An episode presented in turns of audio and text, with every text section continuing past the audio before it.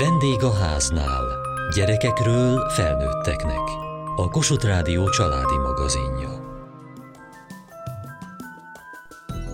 Ha egy gyermek otthon megmeri mutatni a benne rejlő feszültséget, az érzelmeit, az üdvözítő, de ha ezt egy kamasz teszi, bizony kimerítő. Ajtócsapkodás, kiabálás, trágárszavak. Miért olyan eszköztelen ilyenkor a szülő, és miért érezzük azt, hogy egyre erősebbek az indulatok? Úgy érzem, hogy a hangulatomtól is függ, hogy én mennyire tudok, vagy vagyok flagma. Általában azért előjön belőlem a kis ördög, főleg most, hogy már közeledem a 16-17 felé, azért egy elég pikírt és beszólogatós valaki tudok lenni. Mi az, ami kiváltja belőled ezt a viselkedést, illetve ezt a stílust? Hogyha én valamiben reménykedem, hogy a szüleimmel ezt meg tudom beszélni, vagy el tudnak engedni valahova, és én nem azt a választ kapom, amire én számítok, és akkor én hajlamos vagyok arra, hogy egy ultimátumot mondjak ki, nem pedig egy kompromisszumot kössek. Hogyan kell elképzelni, hogy te 16 évesen ultimátumot adsz a szüleidnek? Hát ezt így elég durva kimondani, de azzal zárom a beszélgetést, hogy jó, úgyis tudod, hogy én ezt meg fogom csinálni, akkor is, hogyha te nem tudsz róla, szóval ne számíts másra. Tehát ez egy ilyen végrendeletszerű, hogy fogadják el, hogy én ezt meg fogom csinálni, és hogy nem fogok belemenni az ő döntésükbe, mert előbb-utóbb el kell engedniük, és nem zárhatnak egy cellába. És mit szólnak erre a szüleid? A nem válaszra nyilván jönnek az egyéb zsaroló eszközök, a húzd meg, erezd meg játék, vagy végül az, hogy szegény anyádnak már akkor a feje most te is felidegesíted, és miattad lesz majd infarktus, szóval nagyon sok variáció van, de a ritka az, hogy le tudjuk zárni azzal, hogy majd még erre visszatérünk. Panival az előbb arról beszélgettünk, hogy néha azért az anyukájával vannak konfliktusok, és ennek elég erőteljesen hangot is ad. A mai gyerekek így általánosságban sokkal nagyobb teret adnak a nyelvi kifejező készségüknek és erejüknek, és ezt nem szégyelnek megmutatni. Jóval gazdagabb szókincset engednek meg maguknak, szépen kifejezve, mint mi, amit megengedtünk a szüleinkkel. Mennyire hevesek ezek a viták? Nagyon, és az egész érvelés tárházát fel tudja sorakoztatni, és nagyon sokszor nehezemre esik, mert nagyon sokszor okos dolgokat mond, és nagyon jól érvel. De ezek a viták, ezek el tudnak menni a kiabálásig és az ajtócsapkodásig is. Nagyon nehéz a vita hevében kontrollálnunk magunkat, sajnos nagyon hasonló természetűek vagyunk, és mindig az övé kell legyen az utolsó szó, tehát anélkül nem maradhat. Mondott egy-két esetet, ami szikraként pattan ki önök között. Például az, hogy nem engedik el ide, nem engedik el oda, vagy elfelejtődik valami, miközben ő más szólt előre. Való igaz, hogy az ember idősödik, és felejt, nem beszélve arról, hogy sokkal több dolgot kell a fejünkben megtartani. És ez nagyon sokszor ki van használva, tehát elképzelhető, hogy ő említette, de nagyon sokszor nem úgy és nem abban a formában, vagy csak félinformációt kapok. A másik konfliktus forrás, amikor egy 15 éves még úgy gondolja, hogy már bizonyos dolgokhoz túl koros, mennyi ideig és hova megy el és kikkel, és ott mit csinál, úgy érzi, hogy nagy, de nem elég nagy ahhoz, hogy ne legyen egy kontroll, meg egy határ meghúzva ki szokott engedni? Nagyon változó. Általában, amikor van egy heves konfliktus, utána el kell teljen egy jó pár hét, hogy mindenki megnyugodjon. Mindketten szoktunk bocsánatot kérni, de valahogy mostanában úgy adódik, hogy a pankának kell többször kérni bocsánatot, és elhangzik az a mondat is, hogy igen, anya, már megint igazad van, de én úgy utálom, hogy nekem mindig igazam van.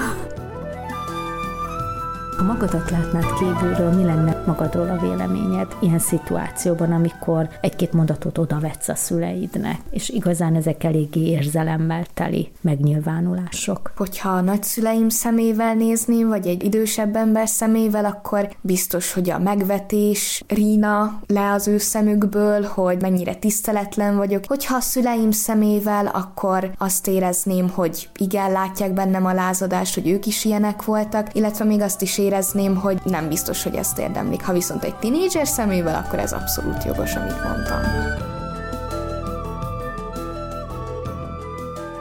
Szerintem ez mindig ilyen volt. Gadonec Éva, a Madács Imre Gimnázium, magyar-orosz és drámaszagos tanítója, pedagógusa. A kamasz mindig nyegle volt, mindig miss volt. Én most is néha úgy érzem, bemegyek egy osztályba, és bocsánat a kifejezését, de úgy érzem, hogy nyakon akarnak hányni. Egyszerre 33-an olyan arccal ülnek. Szerintem ami nagyon fontos dolog, hogy ezt ne vegyük magunkra. Sem szülőként, sem pedagógusként. Pontosan tudom, hogy ez lehetetlen.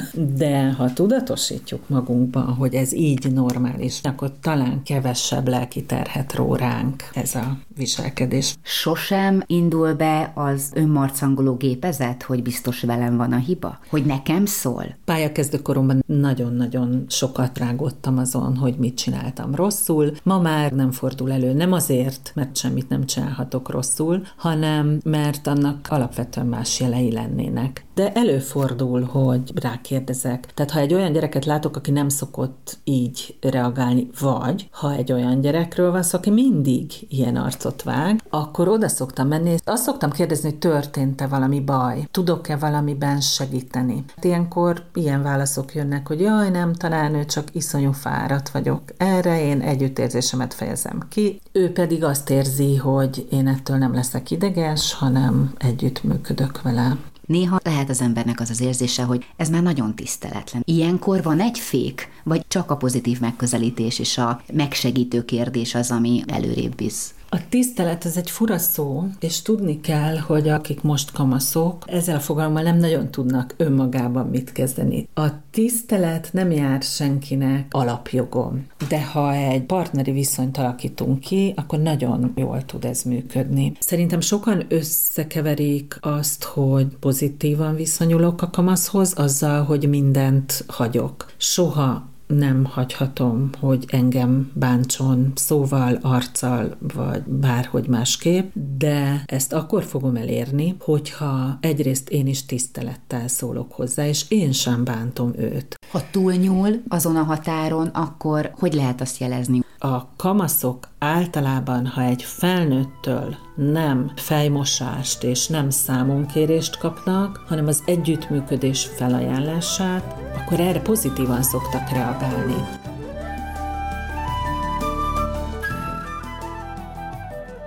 Mi az, ami számodra a legnagyobb konfliktus forrás a szülőkkel? Hát, vagy az, hogy sokat játszom a számítógépen, nagy részben ez igazából, vagy a tanulmányaim. Például, hogyha mondjuk engem elhívnak ebédelni, miközben játszom, és egy kör közepén vagyok, nem lehet abba hagyni a kört, mert hogyha kilépsz, akkor megbüntet érte a játék, mert cserben hagyod a csapatodat. És így, amikor lehívnak ebédelni vagy ilyesmi, akkor szólok, hogy ezt a kört még le kell vinnem, de hogyha mondjuk előre megbeszéljük, hogy mikor ebédelünk, akkor már nem kezdek bele olyan játékba, ami több időt vehetne igénybe, és nem lehetne belőle kilépni. Tehát olyankor nehéz, amikor valami váratlan helyzet jön? Igen, váratlanul kéne elmennünk valahová, akkor elég szűkösek az opciók.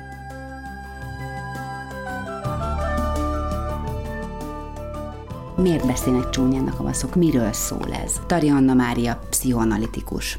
Hát így 2023-ban szerintem két fő szál kapcsolódik össze. Az egyik a hagyományos kamasz tinédzser fejlődési érési vonal, ami arról szól, hogy egy kamasznak muszáj feszegetni a határait a szülőkkel szemben. Így tudja először megtapasztalni az erejét, azt a fajta szabadságérzést, ami arról szól, hogy odavágok. A másik az egy nehezebb szál 2023-ban is, az az információs korokos eszközei által keltett dopamin löket, ami nyilván nyilván nagyon sok szülő számára ismerős helyzet, hogyha valami az eszköz körüli veszekedés vagy vita kialakul, az add ide, tedd le, ne nyomkod. Ugye akkor látjuk, hogy nagyon hirtelen, nagyon-nagyon durván tud megemelkedni az indulat szülőben és tinédzserben egyaránt. Ennek a dopaminlöketnek az a sajátossága, hogy olyan örömérzésért felel az agyunkban, amit a készülék applikációinak a random jutalmazása az segít, és így nagyon nehéz róla lemondani, mert egy igazi örömmágnes. Tehát adott esetben egy családban ma ez a két szál szépen összefonódik, és egy olyan helyzet, amikor az van, hogy gyereki vacsorázni, akkor tulajdonképpen kikafogó, vagy éppen semmit nem szóló, csak úgy néző kamasz egy ilyen kirobbanthatatlan indulati gombócnak tűnik, miközben, hogyha az anyja mondjuk, vagy az apja még egyszer azt mondja, hogy gyerek ki, és már ők is emelik egy kicsit a tétet, ugye akkor egyszer csak egy ilyen háborús helyzet tud kialakulni, egyszerűen a szoba ajtóban. A düh egy része a kamasznál életkori, és azt a részét nagyon meg kéne érteni, meg visszagondolni önnön kamasz és tinédzser korára, még akkor is, ha úgy emlékszik, hogy ő egy tündér volt. Úgy emlékszünk, bennünk voltak talán még a szavak is, az indulat mindenképpen, de nem biztos, hogy ezt kimondtuk. Az, hogy egy mai gyerek nem hasonlít a poroszos tiszteletben felnőttre, aki persze gondolta, de nem mondta ki, ma meg gondolja és meg ki is mondja, ez teljesen igaz, mert a tisztelet valahogy az internet online térnyerésével erodálódott. És egyfelől azt gondolom, hogy a kimondás művészete, a nyitottság az nagyon fontos, és ezt a szülők üdvözölni szokták. Nyilván nagyon meghökkentő, ha ez velük szemben van. Mert valójában ilyenkor az a helyzet, hogy egy szülőnek új pozíciót kell felvennie. Úgy kell nyitottnak lennie, hogy közben hiteles is legyen, és az talán a legnehezebb, hogy a poroszos tekintélytiszteletben régen ez a páncéling, ez védte a szülőt. Ma egy szülő simán a földbe döngölve érezheti magát a gyereke által, hogyha valahogy azt szeretném megkapni, amit nagyon lehetetlen előállítani, hogy jó helyzetben legyenek egészen-egészen közel, indulati helyzetben meg azonnal legyen meg az a távolság, ami a szülőt a gyerektől elválasztja, amikor ő azt mondhassa, hogy na fiam, ne viccelj már.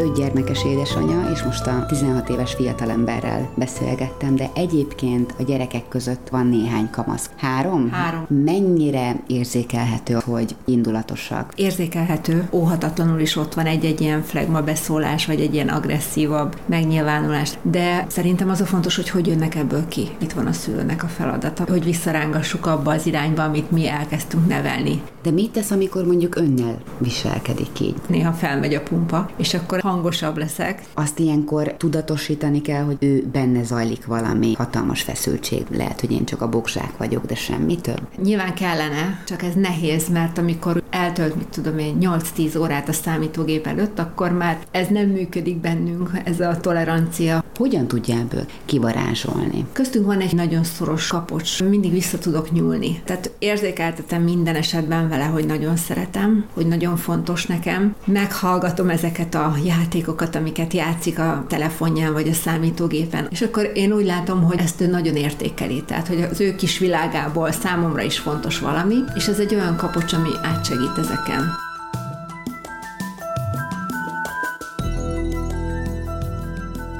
Úgy tűnik, hogy a közellenség a kütyű de az nem megoldás, hogy elvesszük, vagy oda sem adjuk. De mégis mit tudunk akár ebben a helyzetben tenni? Szeretnénk, hogy jöjjön vacsorázni, együtt lenni, hogy a szemembe nézzen, de ő ilyen flegmás, sőt, agresszíven reagál. Milyenkor a jó kapcsolódási pont? Tari Anna Mária, pszichoanalitikus. A jó kapcsolódási pont az nem az indulatos helyzetben kezdődik, hanem jóval korábban. Nem arról van szó, hogy a mai korosztály szemtelenebb, mint a régi, hanem arról van szó, hogy a szemtelenségének a hátterében fellelhető indulati impulzus nagy hányada lehet, hogy az okos eszköz használattól van. És meg kell érteni pont, mint egy gyerek három-négy éves korában, hogy ezek olyan dackorszakok, mint neki muszáj átmenni ahhoz, hogy később egy döntésképes helyzeteket kontrollálni, és abban valamit tenni tudó felnőtté váljon. Mindebben a kuszaságban azért nagyon jó, ha vannak kapaszkodók és korlátok. Okos eszközökkel ma úgy lehet bánni, ha egy családnak van média stratégiája. Tehát szép nyugodt vasárnap délután után megbeszélik, hogy na akkor mostantól kezdve megpróbáljuk azt, hogy,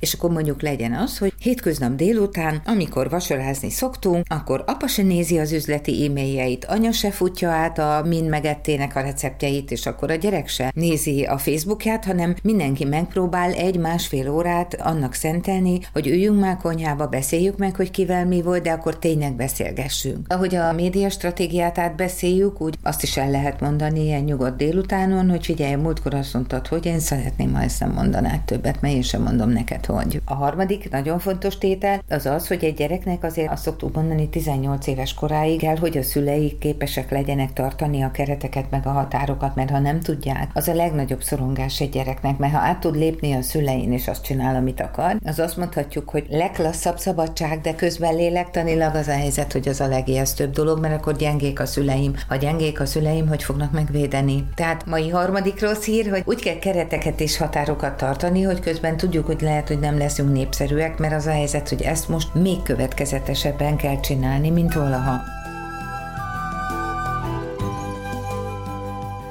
Ha azt mondom, hogy most elzárom, akkor kiváltok egy ellenállást, egy agressziót, tehát nem vezet eredményre. Akkor jön a csúnya beszéd, akkor jön a felháborodás. Érdekes módon sikerült vele beszélnem, hogy én gyerekkoromban, ha én ezeket a szavakat hallottam, akkor sokszor megsemmisültem, hogy hát hogy lehet így beszélni. Tehát már az a szó is, hogy idióta. Sokszor elhangzik az ő esetükből, és hát még ennél szaftosabbak is. És azt mondta, hogy nem olyan a jelentése ezeknek a szavaknak, mint amilyen az én életemben volt. Egyik oldal se gondolja állítólag komolyan. Most, hogy ez így van, akkor ez rendben van, mert akkor nem sérülnek. De valahol meg még sincs rendben az, hogy ilyen súlyos szavakkal illetik egymást, mert egy külső ember, aki mondjuk más értékrendet használ, annak igenis ez máshogy jön le. Trágárságnak mennyire van helye, tere, egyáltalán ezzel kell-e foglalkozni a mindennapokban, vagy az órán tanulunk, és legfeljebb a folyosón lehet ezt érzékelni? Az én fülem nagyon ki van erre élezve. Gadanec Éva, a Madács Imre Gimnázium, magyar-orosz és drámaszagos tanítója, pedagógusa. Számtalanszor van, hogy észre sem veszik a gyerekek, és én hallom. Ugye nagyon nagy különbséget tennék a bántó szándékú trágárság és a jelzők vagy egyebek helyett használt szavak esetében. Ha a második dologról van szó, akkor én egész egyszerűen, ha meghallok egy ilyet, akkor felsorolok tíz szinonimát azon nyomban annak a gyereknek, és értik a célzást. Az indulatszavaknál egy kicsit más. Szoktunk erről beszélni a gyerekekkel. Én azt szoktam mondani, hogy ha a menzán nekimész az asztalnak, és rád borul a forró leves, és csúnya szavak hagyják el a szádat, az teljesen helyén való. De ha ezeket a kifejezéseket más valakire használod, vagy feleslegesen töltelékszóként, akkor az a saját primitivitásod, vagy agressziód, vagy kommunikációs képtelenségednek a jele, ezért szeretném kérni, hogy ezt ne tedd. Ugyanakkor kortárs irodalom irodalomban, színházak világában nagyon gyakran találkozhatunk akár obszén vagy trágár kifejezésekkel, és ez nagyon jó lehetőséget ad arra, hogy ezt a jelenséget megvizsgáljuk, mikor, miért történik. Ezek jó lehetőséget adnak mindig arra, hogy nekik tartsak tükröt az ő nyelvhasználatuk. Ez inkább ilyen önmegnyilvánulás nagyobb érzelmekre. Például amikor én az online környezetben kommunikálok, rendszeresen káromkodom, de akikkel beszélek, tudják, hogy nem úgy értem. Mi a káromkodást általában ilyen kifejező eszközként használjuk, mert a nyelvezetünkben nem sok olyan szó van, amivel ki lehetne fejezni olyan méretű dolgokat, amit a káromkodásokkal.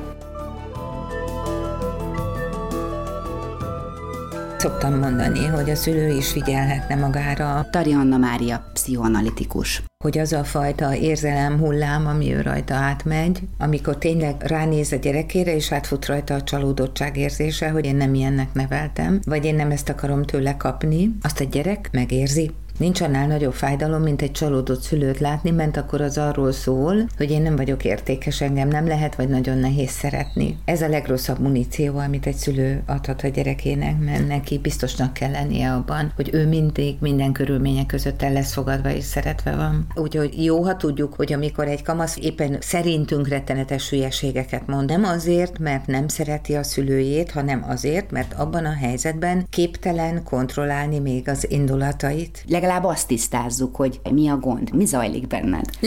az egy nagyon jó kérdés, hogy mi zajlik benned, de egy éppen borzalmas állapotban lévő tinédzsernek ez a filozofikus kérdés nem fog tetszeni, hanem azt fogja mondani, hogy menj ki Léci a szobámból. Jó esetben. Jó esetben, ha Léci. Szerintem inkább azt kéne valahogy elsajátítani, hogy attól, hogy ilyen mondatok jönnek, a szülő rögtön nem kezd el szorongani azon, hogy mit rontottam el. Inkább azt kéne gondolni, hogy na hát vajon mi van. Ugye ez lenne az a fajta szülői önbizalom, ami Ha optimális, akkor nagyon jó. Ha túlszalad, akkor ugye a szülő is mindenhatónak érzi magát. Ha egy szülő igazán önkritikus magával, akkor azért nem mindig van igaza. Az, hogy 14 és 18 éves kora között egy fiatal igazából milyen muníciót szed össze az ő saját majdani felnőtt életére, abban nagyon-nagyon fontos részként szerepel majd az, hogy a szülei szerették-e őt a legnagyobb kamasz válságok, lázadások és veszekedések és botrányok idején, vagy inkább úgy kezelték őt, mint aki helyett egy kicsit szeretnének egy másik gyereket. Tudod egyébként, hogy mitől vagy feszült? Hát nem mindig, amikor feszült vagyok, hanem néha utána jövök rá, hogy amúgy ezért voltam feszült. Például nagyobb vizsgai időszak alatt. Hogy jön ki belőled a feszültség? Legtöbbet káromkodni szoktam. A hangomat sokszor emelem fel, de tudom úgymond kontrollálni. És ez segít, amikor úgy kijön belőled egy, egy csúnya szó? Ö, valamilyen szinten igen, de annyira nem különösebben. Indulatos gyerekkel nem lehet beszélgetni, de ilyenkor bennünk is indulatok forronganak. Mit tegyünk magunkkal? Hogy kezeljük a saját érzelmi hullámainkat? Tari Anna Mária, pszichoanalitikus. Hát azt nagyon nem ajánlom, amit szerintem sokszor látunk még filmekben is, hogy na jó, ha nem válaszolsz, nem lehet veled beszélni, akkor majd szólj, ha erre készen állsz, bum, ajtó be, és szülő elhagyja a szobát. Ez ugyanis a szeparációs szorongásra ítélés. Ennél sokkal jobb, hogyha beóvakodunk a szobába, leülünk az ágya szélére, vagy a valahova, és azt mondjuk neki, hogy figyelj, itt maradok, amíg meghiggadunk, hogy hát, ha tudunk beszélni. Tehát nem kéne se elmenekülni, se visszaordítani. Azt kéne mutatni, hogy nem pontosan értjük, hogy miért, de oké, okay, valamiért ez van, hogy neki így muszáj indulatoskodni, és ki kéne, hogy derüljön, hogy mi a baj. Kortárs helyzet, szerelem, iskolai zűr, bármi lehet, hogy nagyon szeretne valami ruhát, vagy egy új telefon, tehát nem lehet tudni. Lehet, hogy bullying éri. Nagyon sok olyan dolog van, amit ma egy gyerek nagyon nehezen mond el a szülőjének, de bárhogyan is van, szerintem ma az igazi jó attitűd egy szülőnek az, hogyha mindenek felett próbálja megérteni a gyerekét. Mindenek felett biztosítja arról, hogy szereti, és mindenek felett azt mondja neki, hogy mindenben segít. Érdemes olyan szülőnek lenni, akinek a legnagyobb hülyeséget el lehet mondani, mert akkor is segíteni fog. Az elmúlt percekben a kamasz nyelvről és az indulatkezelésről beszélgettünk. Kövessék műsorunkat podcasten, vagy keressék adásainkat a mediaclick.hu internetes oldalon. Várjuk leveleiket a vendégháznál kukac mtva.hu e-mail címre. Műsorunk témáiról a Kossuth Rádió Facebook oldalán is olvashatnak. Elhangzott a vendégháznál. A riporter Juhász Tímea, a szerkesztő riporter Bellényi Barbara. A gyártásvezető Mali Andrea, a felelős szerkesztő Hegyesi Gabriella.